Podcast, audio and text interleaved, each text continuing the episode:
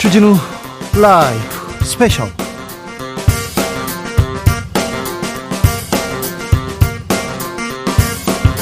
2022년 12월 3일 토요일입니다. 안녕하십니까. 주진우입니다. 토요일 이 시간은 일주일 동안 있었던 가장 중요한 일들 정리해드리는 그런 시간입니다.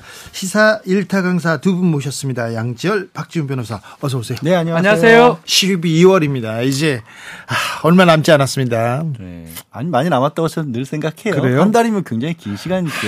이렇게 생각해야 되는데. 아니, 근데 춥긴 춥네요. 매우 춥습니다. 네. 최근에 매우 추워졌습니다. 그러게요. 며칠간 계절 얘기하는 거예요? 아니면 다른 얘기하는 거예요? 박 변호사? 다요. 올해 너무 좀 추웠어요. 힘들었어요. 두 개 다 매우 네. 추워졌어요. 네. 아직도 아우 어떻게 될지 몰라요. 막 자꾸 네. 자, 자꾸 경찰서에서 부르고요. 아. 자꾸 재판에 가고 끌려다니고 그렇습니다. 자, 지금 이 방송 영상으로 만나보실 수 있습니다. 네, 지금 바로 유튜브에서 주진우 라이브 검색하시면 영상으로도 만나보실 수 있습니다. 이태원 참사가 발생한 지 한 달이 넘었습니다. 한 달이 넘었는데 진상 규명 그리고 책임자 규명 하나도 되지 않고 있습니다. 아직도 주무장관 해임해야 되냐 말아야 되나 이걸 가지고 싸우고 있습니다. 유가족들의 슬픔은 계속 커져만 가는데요. 아, 길었던 한 달이었을 것 같습니다. 유가족의 심정은 어떤지 아, 들어보겠습니다. 동생 김원준 씨는 어떤 분이셨어요? 어, 제 동생은 29살 대학원 다니던 학생이었고요. 네. 어릴 때부터 착하고 좀 내성적인 성격이었지만 착해서 부모님이 크게 속썩이거나 그러진 않았던 아이입니다. 네. 그리고 어, 군대를 갔다 와서 남들보다 조금 늦게 수능을 치고 대학까지 들어가서 대학교 다닐 때도 나름 활발하게 활동도 하고 대학원도 혼자 힘으로 정부 연계된 어, 장학금 받고 들어가는 그런 과정에 입학을 해서 마지막 학기 다니고 있었습니다. 네. 참사 당일 어떻게 기억하시는지요? 당일은 일단 제가 31일이 일요일이었는데 네. 일요일 오전에 저 아, 제 아이와 남편하고 같이 이제 경기도 외곽에 나와 있었어요. 근데 오전에 10시 반에 아빠가 갑자기 전화가 오신 거예요. 경찰이 집에 왔는데 원준이가 사고를 당했다고 한다. 네가 빨리 가서 병원에 가서 얼굴을 확인을 해라. 라고 얘기를 하셨고 제가 이제 그 전화 받자마자 바로 병원으로 달려갔습니다. 네. 병원에 가서 원준 씨를 만나셨어요. 네. 처음에 어 어디로 갈지는 몰라서 막 주저하고 있는데 그 사무실 장례식장 사무실로 오라고 하시더라고요. 네. 그래서 갔고 갔더니 어, 정보관이라는 경찰관 분하고 서울시청에서 나오신 공무원 두 분이서 계셨는데 제 동생이 압사를 했다라고 얘기를 했고 제가 좀 있다가 내려가서 얼굴을 확인했습니다. 네. 음, 가족분들이 모여서 말씀하셨는데 희생자의 사망 시각, 원인 아직 파악하지 못했다. 죽음의 진상을 알고 싶다. 이런 얘기도 했는데 네. 원준 씨의 마지막 순간에 대해서 어느 정도까지 어, 이렇게 파악하셨는지요?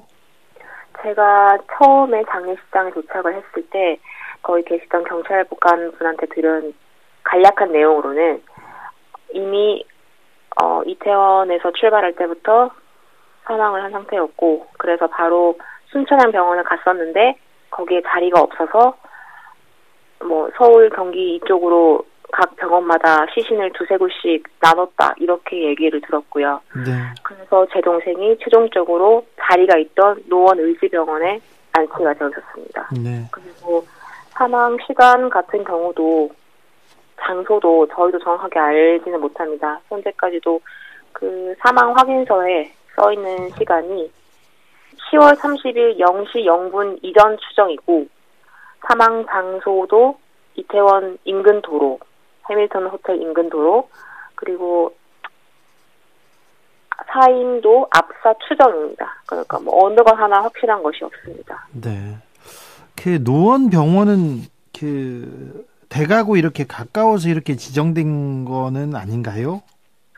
그것까지는 잘은 모르겠는데 제 동생이 당시에 어 그러니까 살던 제 동생 그 호적상 살던 곳은 가깝긴 했지만 제가 유족분들 만나서 얘기를 해보니까 예. 전혀 집하고 동떨어진 경기도 어디에 가 있는 분도 계셨고요. 예, 예.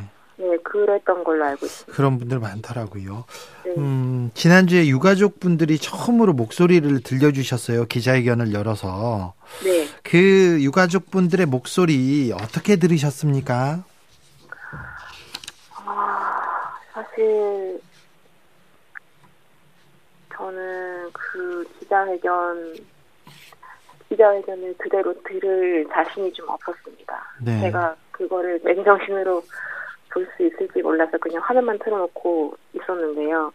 그 저희 유가족 측이 요구했던 여섯 가지 모두 굉장히 공감을 하고 어,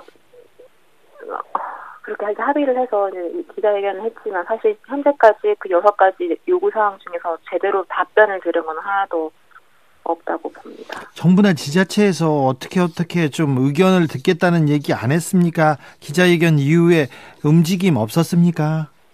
움직임이라고 할 만한 게 지난주 금요일 정도에 이태원 3사 원스톱 센터라는 곳에서 유가족들한테 문자를 하거나 전화를 해가지고 유가족 모임에 동의를 하냐라는 연락을 했다고 해요. 네. 근데 그것도 제가 보니까 그 희생자 158명 유가족한테 다 연락을 한 게 아닌 게 저희는 연락을 못 받았거든요. 아, 그래요.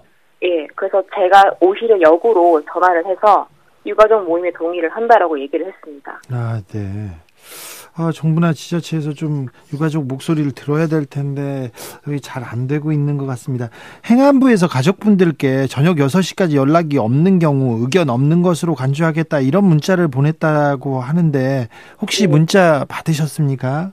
아니요, 문자 받지 못했습니다. 못 받았어요. 네, 그럼 못 받은 사람도 많은 거네요. 맞습니다. 아, 그래요? 어, 좀 전혀 의견 커뮤니케이션 잘 안 되고 있는데, 아, 참사가 일어난 지도 한 달 지났는데요. 네. 한달 이렇게 지나는 동안 가장 좀 아쉬웠던 점이 있습니까?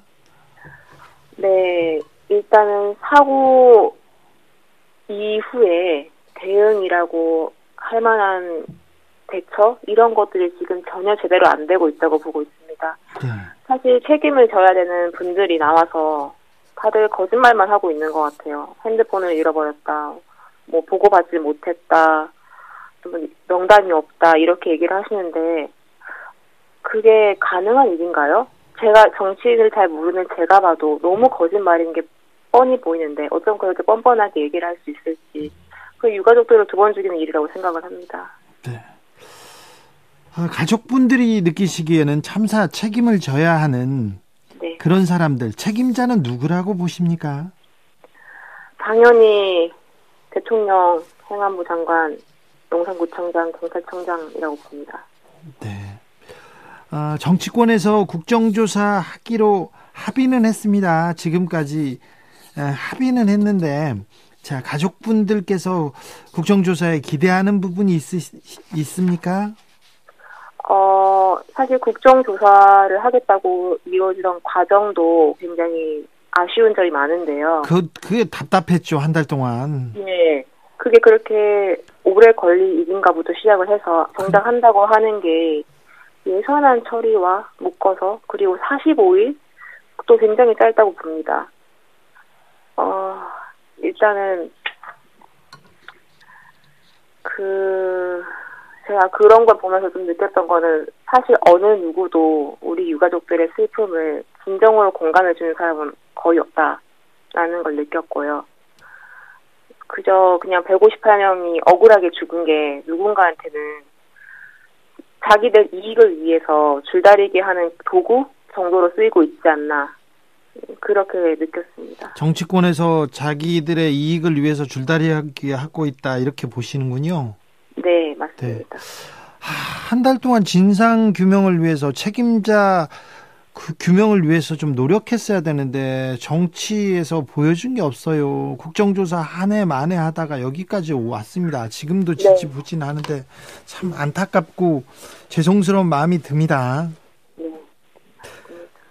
어, 가족들은요 희생자분들 명단 공개를 놓고 어떤 얘기가 이렇게 오고 갔습니까? 명단 공개는 처음에는 저희도 굉장히 놀랐던 부분입니다. 저희가 동의, 명단 공개를 동의한다라고 한 적이 없는데, 네, 이제 민들레 측에서 먼저 내보냈기 때문인데요. 그 물론 유가족들 중에서도 명단 공개에 찬성하시는 분들도 있고 반대하시는 분도 계세요.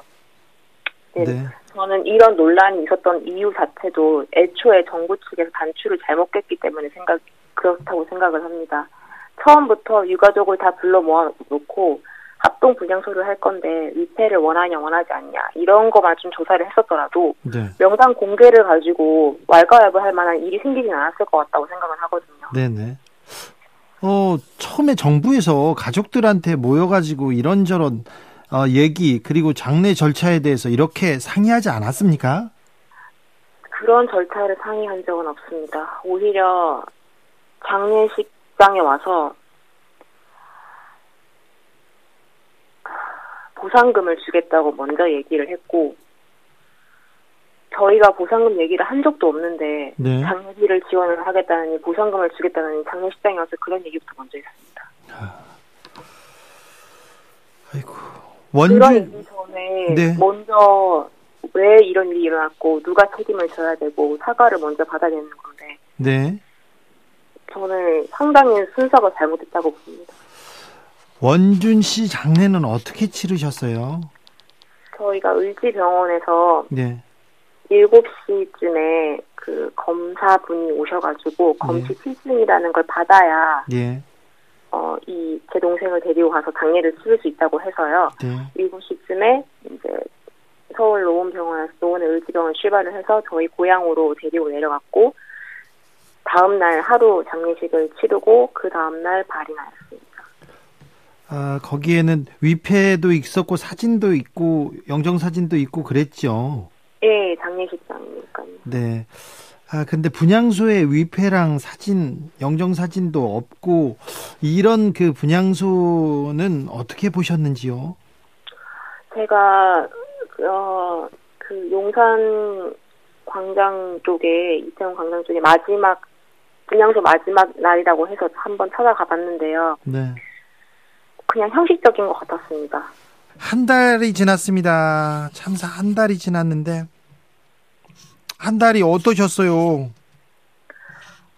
사는 게 사는 것 같지 않다는 말이 이런 걸 두고 얘기하나 보다 싶습니다. 저랑 저희 엄마랑 저는 지금 정신과 약을 복용하고 있는 중이고요. 또 제가 음, 김원중 군의 누나이기도 하지만 한 아이의 엄마이기도 하고 직장도 다니고 있기 때문에 어쨌든 그냥 꾸역꾸역 현실을 살아가고 있는 중입니다. 아니, 사망, 시간, 장소, 원인, 그 어느 것 하나 밝혀진 게 없습니다. 확실한 게 하나도 없습니다. 그래서 더 가슴을 치고 있었습니다.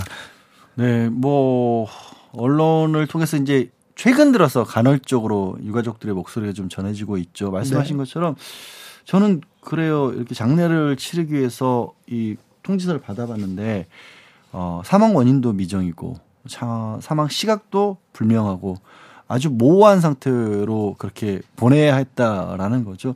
그리고 우리가 슬픈 일을 겪었을 때 그 슬픈 일을 떠나보내기 위해서 제일 먼저 필요한 거는 어떤 일이 있었는지를 분명하게 아는 거지 않습니까? 왜 그래서 우리 이 특히 이제 뭐 이런 일은 아니지만 실종자가 발생을 하게 되면 가족분들은 결코 그분을 떠나볼 수 없는 아, 거잖아요. 그럼요. 근데 지금 이태원 참사 12구 참사의 희생자의 가족분들도 마찬가지 상황을 겪고 있는 것 같아요. 여러 가지로 원인 규명도 정확히 안 되고 책임져야 될 사람도 정확히 누군지 모르고 무엇보다도 또 그런 아픔을 나눌 때 가장 도움이 되는 게 같은 아픔을 겪고 있는 분들과 만나서 얘기를 나누고 함께하는 건데 그것도 제대로 안 되고 있고 동병상련이라지 않습니까? 아무것도 안 되고 있다 보니까 이제 저런 아픔들이 터져 나오는 거죠.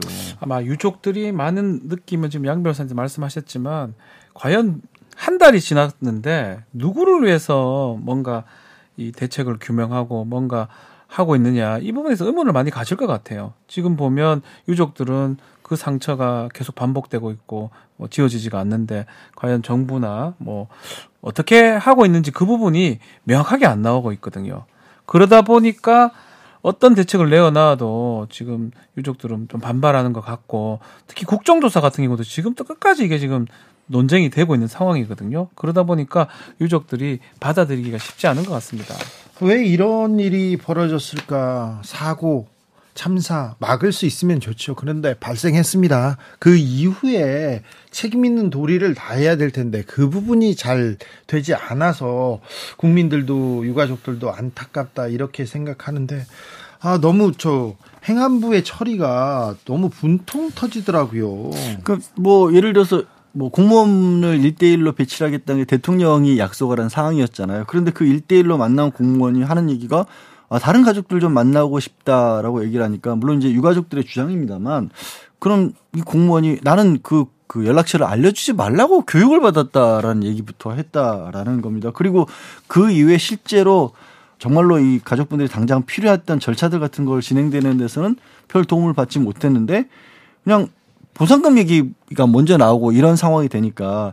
그러니까 사실 이제 이 연락처를 공유 못 한다거나 이름을 명단을 공개 안 한다거나 이런 것들이 정치권에서는 이게 2차 가해라는 식으로 얘기가 나왔지만 뭔가 가족분들 입장에서는 내가 원하는 게 아닌데 왜 우리 가족에 관해서 이걸 알려지지 못하게 만드느냐 오히려 거꾸로 이게 2차 가해다 이런 얘기도 나오고 있거든요. 그러니까 음. 많은 분들의 입장은 조금씩 다를 수가 있지만 진짜 이분들의 뜻이 뭔지를 가지고 정치권에서 아니면 뭐 정부에서 움직였는지 아니면 정부나 정치권에서 바라보는 시각에서 이 사건을 지금 참사를 이뭐 대하고 있는지 이게 의문인 거죠. 경찰 지금 이제 구속 영장이 돼 있는 상황인데 과연 그것을 유가족들이 원했을까요?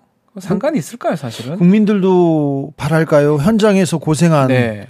일선 경찰들만 지금 처벌받고 그러니까 수사받고 결, 국은 이걸 법적인 잣대, 특히 형사적인 잣대, 형법적인 잣대만 지금 봐야 될지 그 이상의 다른 것들을 봐야 될지 그 부분이 지금 문제거든요. 아마 유가족이나 아마 많은 국민들은 단순한 어떤 법률적 특히 형사적 잣대보다는 또 그 이상의 어떤 대책이라든지 원인이라든지 밝히기를 좀 바라는 분들이 많은 것 같은데 네. 이 정부나 이 포인트는 자꾸 또 행안부도 마찬가지고 아주 협소한 부분에 포인트가 맞춰져 있다. 이 부분이 가장 조금 문제가 아닌가 생각이 듭니다. 경찰 특수본의 칼날은 용산에 머물고 있습니다. 그리고 특별히 소방서 쪽으로만 지금 그 향하고 있습니다.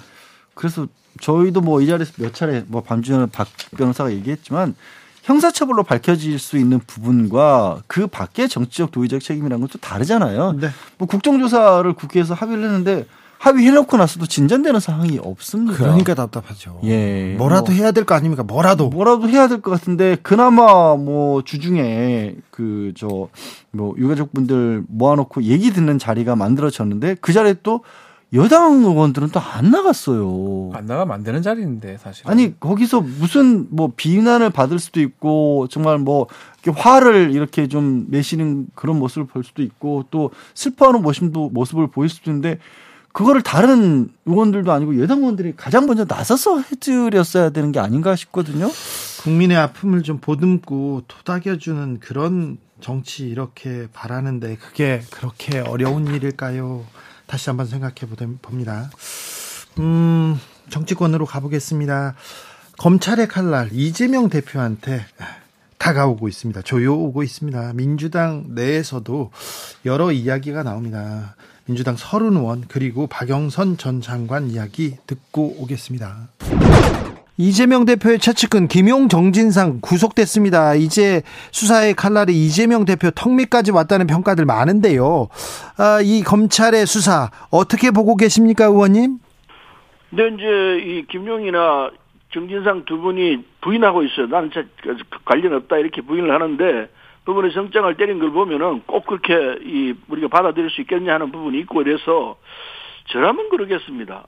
과거에 우리 그 역대 대통령이나 그 정치 지도자들이 측근들이 어떤 비리에 쌓이게 되면은 그 다 그걸 저 사 과를 했거든요. 네. 사과 방 저이그 국민 선언을 하고 했는데 성명을 내고 했는데 이번에 정진상, 김용 이 두 사람이 구속된 상황이기 때문에 나는 이재명 대표가 가감하게 이재명 대표 참 죄송하게 생각한다. 그래서 거기에 대해서는 결과는 봐야 되겠지만 일단 법원의 결정을 존중하는 의미에서 내가 국민에게 사과드린다. 이거 먼저 얘기를 하는 게 그 순리에 맞죠. 그렇습니까? 김대중 대통령도 과거에 저 둘째 아들이 그 비리에 휩싸였을 때 사과를 했습니다. 네. 노무현 대통령도 그랬습니다. 국민의힘 쪽 과거의 지도부들도 다 사과했습니다. 네. 다 사과하기 마련입니다. 그게 상식입니다. 언제 사과할지는 정확히 모르겠습니다만 조만간 사과를 할 거라고 생각합니다. 네. 사과 안 하고 이게 국정을 끌어갈 자세가 안 된다고 이렇게 국민들이 판단할 수밖에 없죠. 그래서 저는 이재명 대표가 꼭 사과하지 않겠나 생각하고 있습니다. 네. 당내 일각에서 이재명 대표 승부수를 던져야 된다. 그러니까 결백을 입증하고 다시 돌아와라. 어, 스스로 자리에서 물러나는 것이 맞다. 물러나서 수사를 받는 게 맞다. 이런 얘기도 나옵니까? 그런 얘기가 있을 수 있어요. 적극적인 자세로서 나는 정말 이, 이, 이 상황에 대해서 결백하다. 정진상이나 김용 두 사람이 어떻게 했는지 내가 정확히 몰라서 그 부분에 대해서는 내 책임이 없다고 할 수 없지만은 적어도 나 개인 나 이재명은 나 이 상황에서 결백하다라고 선언을 하고 네. 근래 보여주겠다. 때문에 나는 당에 더 이상 누를 끼치지 않겠다. 나는 떳떳하기 때문에 내가 혼자 싸워서 돌아오겠다. 이렇게 선언하고 당 대표를 물 내놓는 것도 한 방법일 수 있어요. 아마 그러면은 상당히 많은 우리 당 지지자들과 국민들이 역시 이재명이구나. 라고 박수 칠지도 몰라요. 네. 그런 방법이 있는 것도 사실입니다. 네. 근데 그건 선택은 이재명 대표가 할 문제죠. 의원님도 그렇게 생각하십니까? 저는 그렇게 생각합니다. 저라면 그렇게 했을 겁니다. 아, 의원님 같으면 의- 저 대표를 던지고 네. 물러나서 수사를 받고 다시 돌아오겠다. 그렇죠. 저는 그렇게 할 텐데, 그 예. 뭐, 그게 최선의 방법이라고는 이야기하지 않겠습니다. 그러나, 그런 자세를 보일 때, 지지자들과 이 국민들이, 아, 이재명 낫다. 이재명이 뭔가 있구나. 이런 판단을 하고 박수를 보낼까 하는 걸 생각을 하죠. 예. 음, 김종민 의원이 이런 얘기 하셨어요. 당 차원에서 이재명 대표에 관련된 사법적 의혹 방어하면 안 된다. 제2의 조국 사태 재현될 수 있다. 이렇게 얘기했는데 어떻게 생각하세요? 그 판단이 일정 정도 근거가 있을 수 있다 봅니다.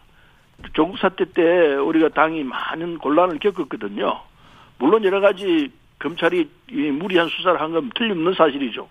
있을 수 없는 수사들을 했는데 그러나 결론이 중요합니다. 과정도 있지만은 중요한 건 결론이기 때문에 그 결론을 통해 가지고 우리가 굉장히 고난한 처지에 빠졌던 건 사실입니다. 그 부분을 우리가 반면교사로 삼아서 우리도 다시는 그런 이 그 결과를 만들어내도록 해서는 안 된다. 이런 반성점이 있는 건 사실이죠. 네. 검찰 수사가 무리하더라도 무리하더라도 이렇게 결과가 중요하니 잘 지켜보자. 네. 아, 검찰 수사가 무리한데 무리한데 그러면 어, 거기에 대해서 대응을 해야 되는 거 아닙니까? 대응해야죠. 한편으로는 검찰이 하고 있는 이 그 수사 수사 태도에 대해서 정확하게 짚어 나가고 예. 또 한편은 우리가 갖고 있는 조건들에 대해서 어떻게 방어할지를 함께 논의해 고- 고민해야 할 사안이라고 봅니다. 예, 예. 아, 검찰 수사가 속도를 내는데요. 어, 연내 강제 수사 가능성도 이렇게 관측되고 있습니다. 이재명 대표를 만약에 검찰에서 부르면 소환하면 어떻게 해야 됩니까? 근데 이명 대표 부분도 중요하지만은 네. 그보다 더 중요한 부분은 윤석열 대통령이 갖고 있는 그 부분을 정확하게 이게 수사를 해내야 합니다. 네. 본인 문제도 그렇고 그 다음에 예. 저이 부인 문제도 그렇고 네. 장모 부분도 그렇고 그리고 본부장이라고 그쪽에서 문제는 말이 나왔던 부분 아닙니까? 네. 그 부분에 아무런 수사 없이 야당만 음, 국민들이 이게 받아들이겠습니까? 공정하다고 하겠습니까? 네. 검찰 수사가 공정하다면은 뭐 저항할 수가 없죠. 예. 그러나 지금 누가 보더라도 공정하지 않지 않습니까? 그러니까 국민들이 이 수사는 일방적인 수사다. 네. 검찰 수사를 신뢰하기가 힘들다. 이런 얘기를 할 수밖에 없는 거죠. 공정성은 이미 결하고 있기 때문에 네. 이 부분에 대해서는 검찰이 답을 해야 합니다. 답한다는 것은 말하자면 본부장 수사에 대한 정확한 걸 내놔라. 네. 이게 있어야죠. 연내 이재명 대표한테 검찰이 소환 요구하면 어떻게 해야 됩니까? 그건 좀 지켜봐야 될 것 같은데요. 연내 저 소환 요구하게 되면은 네. 우리 당내에서 어, 고민을 해야 될 겁니다. 네. 소환을 받아들일 것이냐 말 것이냐 아마 이재명 대표는 받지 않을 것 같아요. 자, 의원님 연말에 연말에 미국 가세요? 연말이 아니고 내년쯤에 가려고 그럽니다. 내년 초에요. 초가 일을 한 하순경에 갈 계획입니다. 어디 어디 가시려고요? 어 이낙연 전 대표를 좀 만나보고 싶어요. 네, 네. 가서 무슨 얘기 하시려고요? 떠나갈 때 그때 이미 얘기를 했었습니다. 한 중간에 가겠습니다. 네. 그런 얘기를 했고 1년 지금 예산으로 이 예약으로 좀가 있는 셈 아닙니까? 네. 그 시간도 많이 됐고 해서 연말을 뭐 지나고 연초니까 한번 가보려고요. 예, 한번 가보려고 그러지 뭐큰 뜻이 있는 건 아니에요. 어, 최근에도 전화하셨죠? 전화했습니다. 예. 무슨 얘기 하셨어요? 뭐 안보 얘기 제가 가겠습니다는 얘기를 했습니다. 아, 그래요? 그런데 이낙연 등판론 계속 나오잖아요. 지금은 등판할 때가 아니죠. 아닙니까? 예, 그렇죠. 이제 저이 당대표 임기도 있고 네. 그리고 상황이 아직 진행되고 있는데 그 지금 와서 등판한다는 건 말이 안 되죠. 자, 그럼 언제가 등판할 때입니까? 6월 달에 오기로 약속이 돼 있거든요. 예. 그 1년 뒤에 6월 달이니까 뭐 특별한 사정에서 뭐 한두 달 빨리 올 수는 있겠지만은 네. 제가 볼 때 그렇게 뭐 서둘러야 할 사안은 전혀 아니라고 봅니다. 아, 그렇습니까? 예. 서둘러서 들어와서 뭐 해야 될 그럴 사, 사안은 그럴 일은 아니다. 뭐 그럴 사안은 아니고 그리고 네. 제가 누누이 얘기했습니다. 푹 쉬고 오시라. 네. 여러 가지 보고 많은 사람 만나고 그러고 들어오시라고 그렇게 주문을 했었습니다. 이낙연 전 대표 싱크탱크 뭐 한다면서요? 음, 그게 오늘 했습니다. 했어요? 예, 오늘 했는데 근데 저는 뭐 다른 일정에서 못 갔는데 네. 그건 뭐 정책 전문가들 모임이죠. 교수분들하고 정책을 이끄는 사람들이 했던 부분이기 때문에 뭐 그건 저 이낙연 대표를 위한 싱크탱크 역할을 했었는데 네. 이 대표가 지금 물러나 있는 상황이고 미국까지 가 계시니까 네. 자기들 스스로 모여가지고 앞으로도 우리가 정책적인 이 개발을 하자 이런 입장에서 모여 있는 거기 때문에 이낙연 대표가 뭐 굳이 연관시켜서 할 얘기는 아니에요. 네. 이낙연 대표 등판론 이런 게 관심이 크더라고요. 그럴 수밖에 없겠죠. 그러나 지금 등판할 상황은 전혀 아니죠. 아, 그렇습니까? 예. 아, 박영선 전 장관께서 지난 음, 대표 경선이었나요? 그때 아, 이재명 대표가 출마하면 분당 가능성도 있다 이렇게 경고하셨어요. 그렇습니다. 네. 네. 지금도 그렇게 생각합니까? 지금 그때 제가 했던 이야기가 이제 고양이의 탈을 쓴 호랑이와 같은 그런 모습을 보여서는 안 된다라는 이제 그런 요지의 이야기를 페북에 쓴 적이 있는데요. 네. 어, 그거와 유사하게 돼 가는 것 같아서 쟁- 굉장히 가슴이 아픕니다. 네. 자, 윤석열 정부 너무 못한다 이렇게 얘기하는 분들 많습니다. 그런데 민주당은 뭐 하고 있냐 이렇게 또 얘기하시는 분들 많습니다. 네. 박영선 전 장관은 이제 정치 중진으로서 역할을 좀 하셔야죠. 맨날 강연에서 미래 얘기를 하시는데 정치가 미래를 얘기해주고 비전을 제시해줘야 될 거 아닙니까? 아, 그렇긴 한데요. 네. 음, 저는 지금의 정치판과 같은 저런 모습으로는 어, 다시 정치를 하고 싶은 생각은 그렇게 많지 않습니다. 그리고 새로운 형태의 에, 제가 아까도 말씀드렸습니다마는 디지털 직접 민주주의 그러니까 다오 정치라든가 아니면 다오의 어떤 그런 어떤 새로운 형태로 정치를 다시 만들 수 있다면 그건 한번 좀 생각해 볼 수 있겠다 이렇게 말씀드릴 수 있겠습니다. 양당제대 네. 그리고 또 정당 주도의 폐해가 거의 공천권에서 많이 오지 않습니까? 그렇습니다. 네.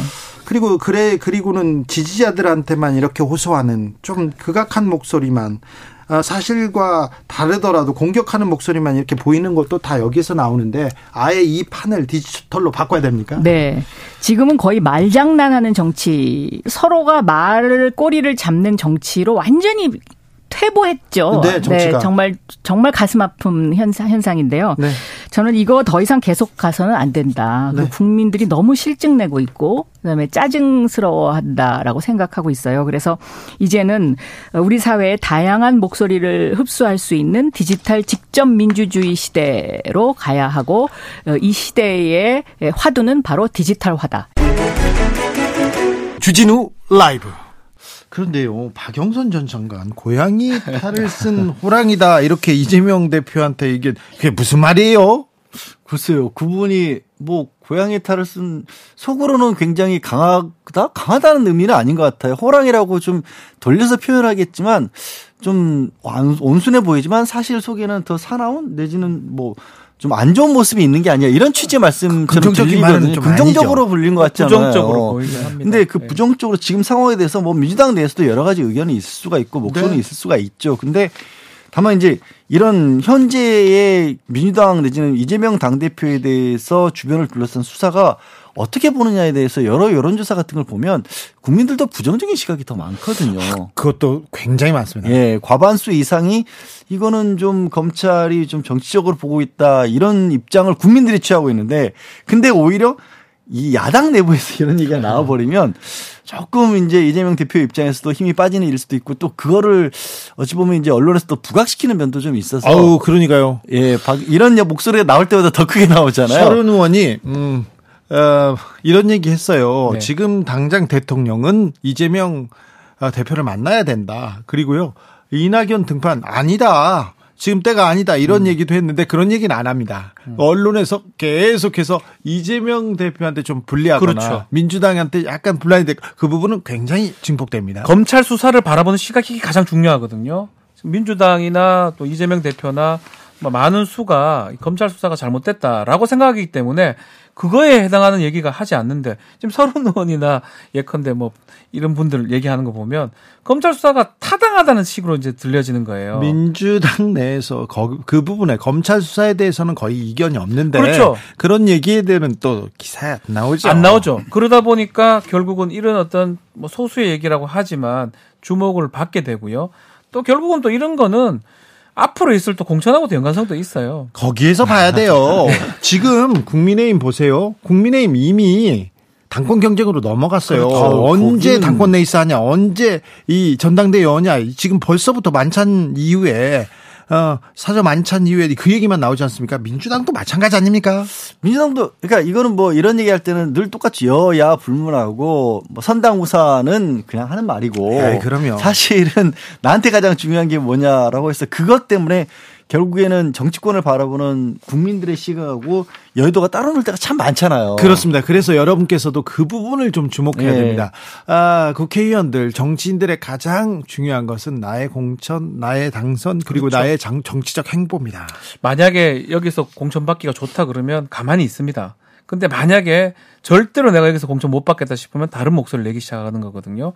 그런 맥락에서 이해를 해보면 대부분 정치인의 메시지, 바- 말들 이해가 됩니다. 그거는 뭐 민주당의 의원들도 마찬가지고요. 똑같죠. 국민의힘에 있는 네. 의원들도 똑같습니다. 아, 서른 의원과 박영선 전 장관은 뭐 공천 그것 때문에 이렇게 얘기하지는 않을 아, 거예요. 뭐 제가 그 두 분을 지키는 네. 건 아니고요. 네, 예. 체급이 크고 네. 그리고 큰 그림을 그리시는 분일 텐데 아무튼 아무튼 계속해서 검찰 수사 아, 이재명 대표한테 다가오고 있고 여기에 대해서 어떻게 대응할 건지 민주당의 대처 참 궁금합니다. 그러니까 검찰 수사를 자꾸 인정을 하는 뉘앙스로 들려버리거든요. 근데 민주당이 지금 기본적 태도는 뭐냐면 검찰 수사가 정치 보복이고 잘못됐다라는 걸로 그- 시작을 하는 근데 겁니다. 그 목소리를 계속 외치는데 그렇죠. 그런데 검찰이 공권력 아닙니까? 관군 아닙니까? 그렇죠.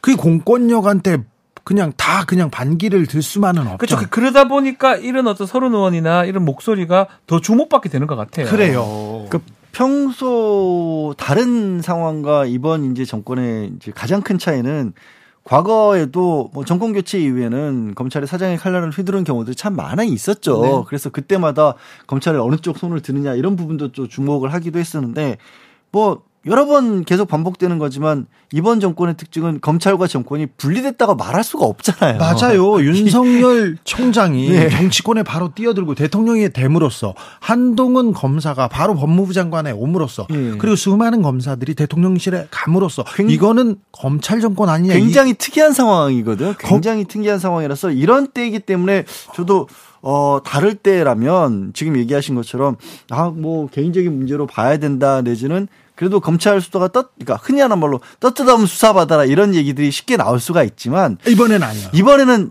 그렇게만 보기에는 조금 뭐 거- 검- 판세 자체가 다르죠. 검찰의 독립성, 중립성 얘기가 계속 나오는데 이번에는요 너무 의심받고 있습니다. 의심받은 의심받을 만한 일을 또 하고 있습니다. 그렇죠. 이번에는 더 잘해야 돼요. 자, 민주당 입장에서는 그렇습니다. 일단은 민주당 관련된 전 정권 인사들은 뭐 지금 구속 구속 영장까지 압수수색까지 하는데 지금 현 정부 관련된 특히 대통령 관련된 어, 인물들은 불송치되거나 압수수색은 물론이고 조사도 조사 안 받는 상황까지 벌어지고 있거든요. 그것이 있기 때문에 과연 이 검찰 수- 칼날이 공정한 칼날을 행사하고 있느냐 의문을 제기하고 있는 거고 또 그런 부분들을 아마 많은 국민들이 보고 있기 때문에 일전에 지금 말씀하셨던 더 많은 수가 이재명 대표 등 수사가 정치적인 수사가 크다라고 보는 것 같아요.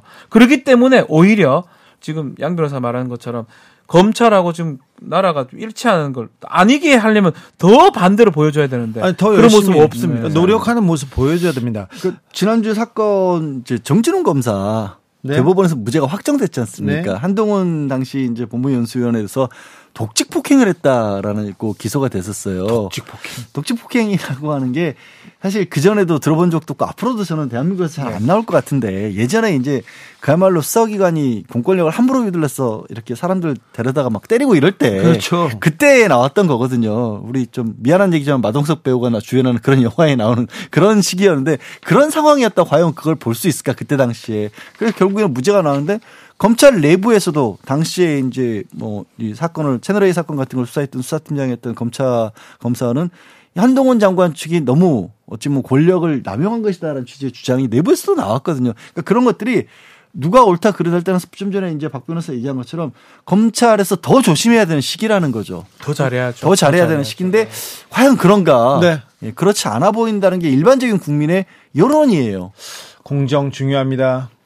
중립 중요합니다. 그런데 공정하게 보이려고 아, 중립적으로 보이려고 노력하는 자세도 매우 중요합니다. 특 별히 이번 정권은 그렇습니다. 검사가 대통령이 됐어요. 그래서 검찰에서 수사하면 아이고 이거 대통령 의중 아니야 이 얘기 나오는 건 당연합니다. 당연하죠. 네. 반대한다, 비판한다고 해서 저 사람들 적이다, 저 사람들 남의 편이다 이런 얘기 하면 안 됩니다. 정권을 누가 잡았습니까?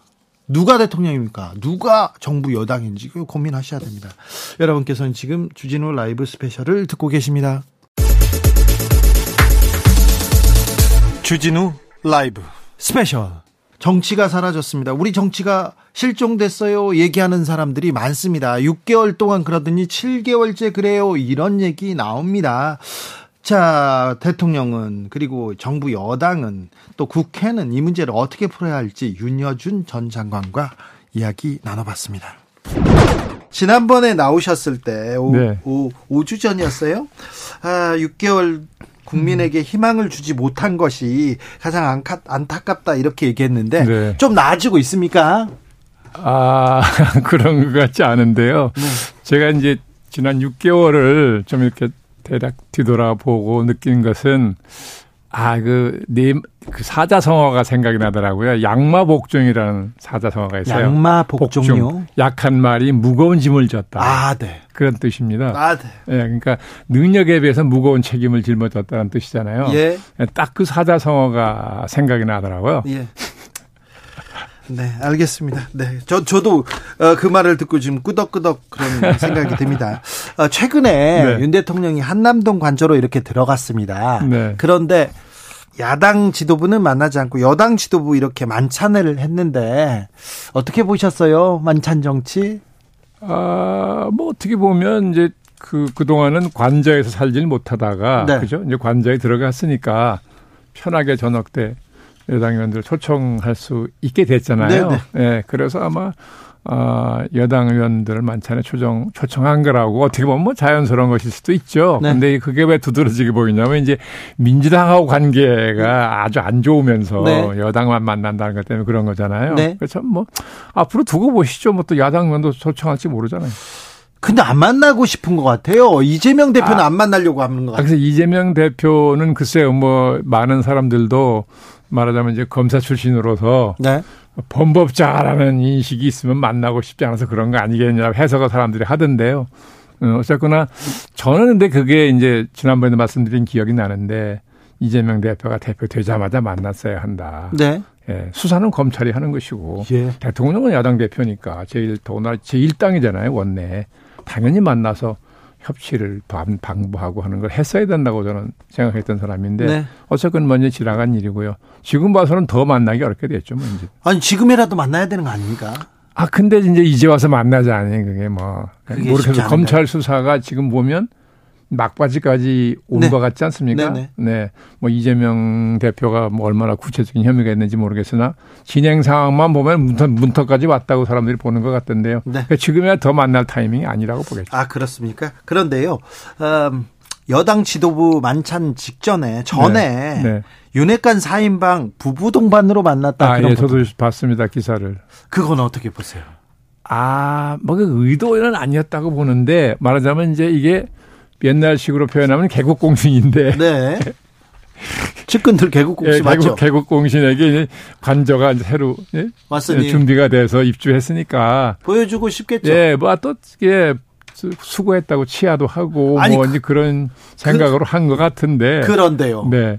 근데 그러면 공교롭게 그게 이제 여당 지도부보다 만찬이 앞서는 바람에 그게 모양이 아주 그렇죠. 볼썽사납게 됐죠. 그리고 그건 여당 지도부에 대한 예의가 아니고 네.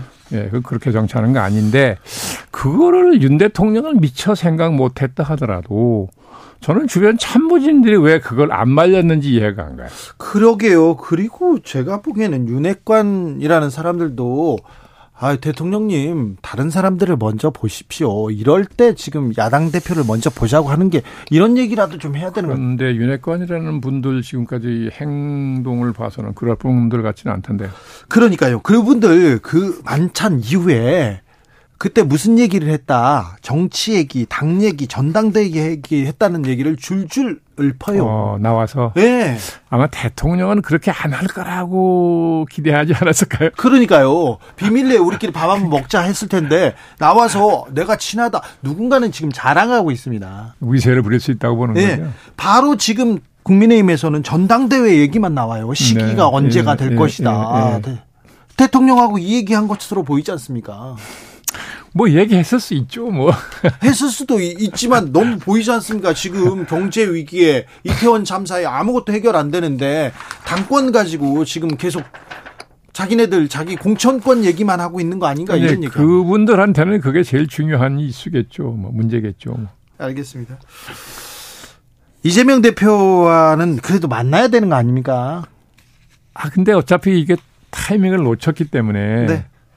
어, 쉽지는 않아 보여요. 알겠습니다. 네. 도어 스태핑 중단했습니다. 예. 네, 그렇더군요. 지난번 네, 오셨다 이제 가신 네, 사이에 네. 어, 어떻게 보셨습니까? 아, 저는 그 도어 스태핑을 한다고 그럴 때, 아, 윤 대통령이 저걸 한다? 너무 전 놀랐어요. 왜냐하면 그거는 제 경험으로 봐도 아주 노련하고 예. 화술이 뛰어난 정치인도 굉장히 부담스러운 거거든요. 그렇죠. 미국 대통령 같은 경우도 뭐 클린턴 대통령이나 오바마 대통령이 아주 말, 말을 잘하는 네. 대통령으로 유명하지만 거의 도어 스태핑 같은 걸 안 했어요. 네. 아주 드물게 했던 거거든요. 예. 우리는 굉장히 자주 한 것 같지만 사실 아니라고요. 그렇죠. 근데 이걸 매일 매일 하는. 걸 보고 이거는 몰라서 갖는 용기다. 아, 네. 이 우연부담을 몰랐으니까 그렇게 하는 거지 알고는 절대 못 한다고요. 네.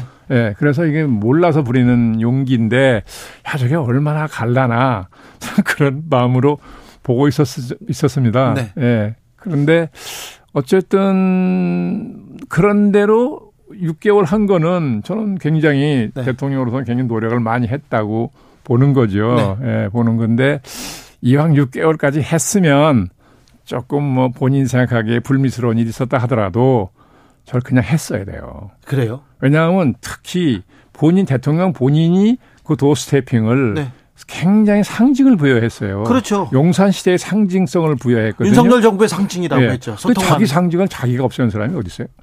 네. 그건 정치적으로 어리석은 짓이에요. 네. 아무리 힘들고 그렇더라도 무현 부담이 있죠. 그렇더라도 6개월 왔으면 네. 앞으로 점점 더 이제 솜씨도 늘 테니까 네. 그걸 했어야 되는데 아 저는 근데 크게 중단한 게 뭐 MBC 때문이라고 돼 있는데 과연 저게 MBC 때문이냐 네. 속된 표현을 하면 울고 싶을 때 뺨 때린 거 아니냐 네, 네. 이런 생각도 들어가더라고요. 그러게요. 네. 앞으로 어찌 해야 됩니까? doorstepping. 뭘요? doorstepping. 아 이제는 안한 것 저렇게 해놨으니까 저걸 또 그대로 쉬- 하긴 쉽지 않을 거 아니겠어요. 그러나 어떤 형태로든 네. 이 대통령은 언론 접촉을 좀 자주 해서 예. 본인 자신을 훈련시켜야 돼요. 그래요. 예. 국정을 파악하는 것도 노력을 해야 되고 그 국정을 국민에게 어떻게 설명하느냐 하는 것도 훈련을 해야 되고 네. 어떻게 기사의 방향만 줘 기사는 안 주느냐 네. 그것도 훈련을 해야 되고 그렇죠. 예. 그리고 아, 중요한 이슈를 덮고 다른 중요한 네, 이슈로 이슈 전환하는 그렇죠. 거라든지 네. 예, 그런 그런 걸 몸에 익히기 위해서라도 어차피 이제 뭐 최고의 정신이 됐으니까 해야 되는데 모르겠습니다 어떡할지는 네. 그 약식 회견 중단으로 이 발언 리스크, 이 윤 대통령의 발언 리스크 줄어들었다. 그래서 안 했으면 좋겠다. 이런 사람들도 많더라고요. 뭐 수습해야 되는 사람 입장에서 안 했으면 편하겠죠. 네. 그러나 그게 정말로 대통령을 위한 방법이냐? 저는 그렇게 생각 안 한다는 거죠. 네.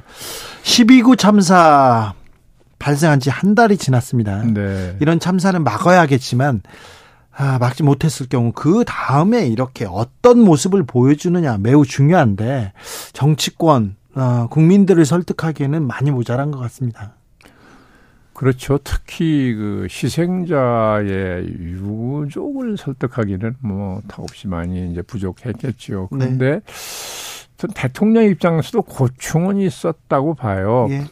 우선 뭐 참사가 난 이후에 대통령은 일단 뭐 유감 표명을 하고 그 분향소를 매일 그죠 찾았죠. 예. 뭐 그건 뭐 나름대로 본인의 애도의 뜻을 표한 거잖아요. 네. 근데 그건 전 잘했다고 보고 다만 지금 왜 공식 사과를 안 하느냐 하는 거 가지고 이제 문제 제기를 하는 분들이 많은 것 같은데 저는 공식 사과는 어, 조사가 끝난 후에 해도 된다. 네. 네, 그런 생각이죠. 그러나 문제는 이제 그 행안부 장관의 거취는 예. 저는 아주 잘못됐다고 보는 사람이고요. 네.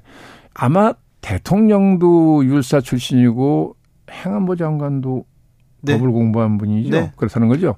그래서 그런지 모르겠으나 이 정치적 책임에 대해서 감각이 없는 것 같아요. 예. 꼭 사법적 책임만 지는 게 아니거든요. 그렇죠. 사법적 책임이 질 이유가 없겠죠. 네. 네? 행안부 장관이. 예. 그러나 정치적 책임, 도의적 책임은 면할 수가 없어요. 예. 그러니까 바로 사의를 표명하고 대통령도 사의를 받았어야 되는데 그걸 안 놓치는 바람에 저 엄청난 부담을 안게 됐어요. 네. 아마 이제 사람들 추측은 가장 악지는 뭐 구별하대요. 네네. 네, 그래서 그런 사적인 인연 뭐 이런 것 때문에 안 바꾼 거 아니냐라고까지 해석을 하던데 아 그렇게 했다면 그건 정말 잘못한 거고요. 네. 몰라서 갖는 용기. 도어 스태핑에 대한 대하는 윤석열 대통령에 대해서 윤여준 전 장관 이렇게 얘기합니다.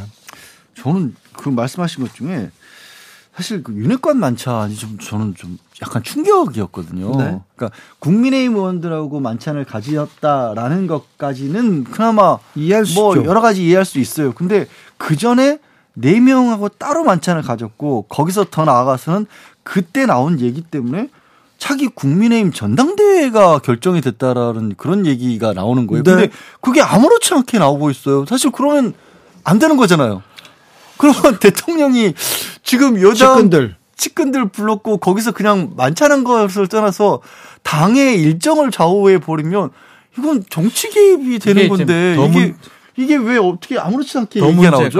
이게 그럼 밖으로 나와야 나오면 안 될 얘기거든요. 맞아요. 이게 밖으로 나온 게 혹시나 누가 발설했느냐. 또 자랑- 발설 안 했다면 아니요. 누, 너무 구체적이요. 네. 자랑한 것 같아요, 누군가. 막 만약 그게 아니라면 대통령이 괜찮아 이거 얘기해도 돼 이런 걸로 보이거든요. 그럼 결국은 지도부보다 더 빨리 이 윤핵관들을 만났다는 거고 거기서 지금 무슨 뭘 정한다면 당무에 개입하지 않겠다라는 대통령 말이 지금 하나도 안 맞다는 자, 거거든요. 사점 한 점 봅시다. 윤핵관들을 먼저 만났어요. 윤핵관들은 부부 동반해서 만났어요.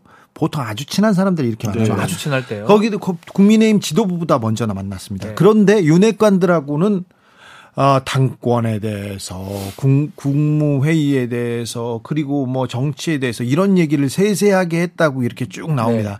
대신 네. 월드컵 지도- 얘기했대요 지도부들하고는 땅콩 얘기했다. 땅콩 월드컵 얘기를 했다는 자, 거예요. 이걸 국민들은 어떻게 받아볼까요? 그러니까 그게 이상하다는 거예요. 자, 측근들만 데리고 개국공신만 가지고 정치하는 거구나. 이렇게 볼 수밖에 없다. 이렇게 지적하지 않습니까? 그러니까 그래서 계속해서 개인적으로 사적으로 가까운 사람들이 뭐 대통령실이 됐건 여의도가 됐건 그러면 여기서 결국 이제 전당대회 일정 얘기를 제가 말씀드린 이유는 뭐냐면 그럼 다음 총선을 준비할 때 아까 이제 구- 민주당도 국민 저 공천 얘기를 했지만 국민의힘 쪽에서 야 이런 공천을 받으려면 어디로 가야 되냐라는 게 방향이 정해진 거잖아요.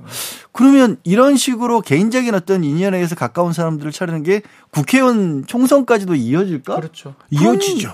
이러면 줄 쓴다고 하죠. 줄, 줄, 줄 서게 마련이에요. 줄을 서시오 예. 이렇게 얘기한 겁니다. 벌써 뭐 이제 모임들 만들어지고 있고 그 모임들이 이제 사실은 어떤 줄인지 아마 나올 것 같고 결국은 그런 어떤 저는 이제 개인적인 뭐 생각이긴 한데 그 만찬 그 얘기 그 윤핵관 부부 동반 저는 누가 발설했다기보다는 대통령이 그런 얘기 된다라고 얘기했을 것 같다는 생각 들어요. 아 대통령이 그 정도 정치력이 아, 제 있나요? 개인적 생각이에요. 네, 그- 그- 정치적 왜냐하면 정무적 판단을 그러면 이쪽이 이쪽에 줄을 서라 이렇게 할 수 있는 것도 있는 거거든요. 아 그렇죠. 지금 그 메시지는 정확합니다. 줄을 네. 서시오. 윤핵관한테 줄을 서시오. 이 메시지는 확실한데 여기서 당권을 잡든지 해야 된다 이런 생각일 수도 있고요. 네. 근데 그렇게 만약에 총선이 그쪽으로 가면 지금 대통령실에 대해서 뭐 제기하는 뭐 반대의 의견도 있을 수가 있겠습니다만 정무 감각이 떨어지고 정치인 출신이 아니기 때문에 여의도에서 정치가 식중됐다 그 때문에 그런 얘기를 많이 하고 있는데 가뜩이나 국민의힘의 기존의 정치인들마저도 만약에 이 자리를 비껴가고 가까운 쪽그 대통령에게 코드를 맞추는 사람들이 국회까지 가버리게 되면 정치는 진짜 어디로 가는 거예요? 없어지죠. 예. 그래서 이게 더 걱정스러운 상황이 된다는 거죠. 이태원 참사에 대해서도 법적으로 누구를 처벌한다 그 얘기만 하고 있어요. 정치적, 정무적, 도의적. 그러니까 대화가 안 되고 있어요. 네. 그 민주당이나 그 야당이 요구하는 거하고 지금 대통령실이나 얘기하는 게 달라요. 그러니까. 그러니까 법적 책임 얘기가 아닌데 아이고 왜 예. 그럴까? 왜 책임이 그럴까? 형사처벌을 받지 않는 사람이 책임을 질 이유가 없는 쪽으로 생각을 그렇게 하시는 생각하는 것 같아요. 근데. 그건 아니거든요.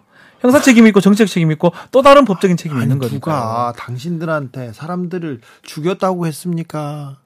어, 감옥 가라고 했습니까? 왜 어른으로서 책임 있는 자로서 왜 책임을 피하려고만 합니까? 책임이 없다고 하셨는데. 아이고 참 답답합니다. 정치를 좀 복원해 주세요. 살려 주세요. 자 다음 주 신문 일면 돗자리 한번 펴 볼까요? 오늘 책임 얘기했잖아요. 네. 그 사람입니다. 이상민 행안부 장관 계속 나옵니다. 그렇습니까? 나올 수밖에 없어요. 해임 권한 해- 있고 계속 탄핵 얘기도 탄핵 있고. 얘기도 있기 계속 뒤로 갈 것 같은데. 저는 이제 뭐그 뭐 이상민 장관도 주목받을 만한 사람이 되긴 하지만 원희룡 장관 어, 강해요. 예, 원희룡. 장관도 화물연대와 관련해서 계속해서 목소리를 내고 있고 여기서 자기 존재감을 키우려고 하는 것도 어. 이게 좀 잘 풀려야 되는데 그렇지 않은 것 같은 상황이어서 좀 많이 걱정스럽습니다. 여기저기에서 파업 얘기만 네. 나오고요. 철도도 마찬가지로 나오고 있고 전작년 시위도 이제 예산 문제 때문에 네. 전작년 지원금이 많이 삭감이 됐다고 주장을 하고 있거든요. 아, 그럼 지금 그, 그 음. 요구할 때입니다. 네, 지금이 그럴 때기 때문에 이게 연말에 이런 목소리들이 굉장히 많이 터져 나올 텐데 그거에 가장 강하게 맞서고 있는 인물이 지금 원희룡 장관이라서 그렇죠. 자꾸 강경 대응 그리고 법적 처벌 그리고 손해배상 이런 얘기만 나오는데 좀 아, 국민들은 불안하다. 이것도 좀 헤아려 주십시오. 주진우 라이브 스페셜 여기서 인사드리겠습니다. 양지열 변호사, 박지훈 변호사 감사합니다. 네, 고맙습니다. 고맙습니다. 주진우 라이브 스페셜은 여기서 갑니다. 자, 저는 다음 주 월요일 오후 5시 5분에 돌아옵니다. 지금까지 주진우였습니다.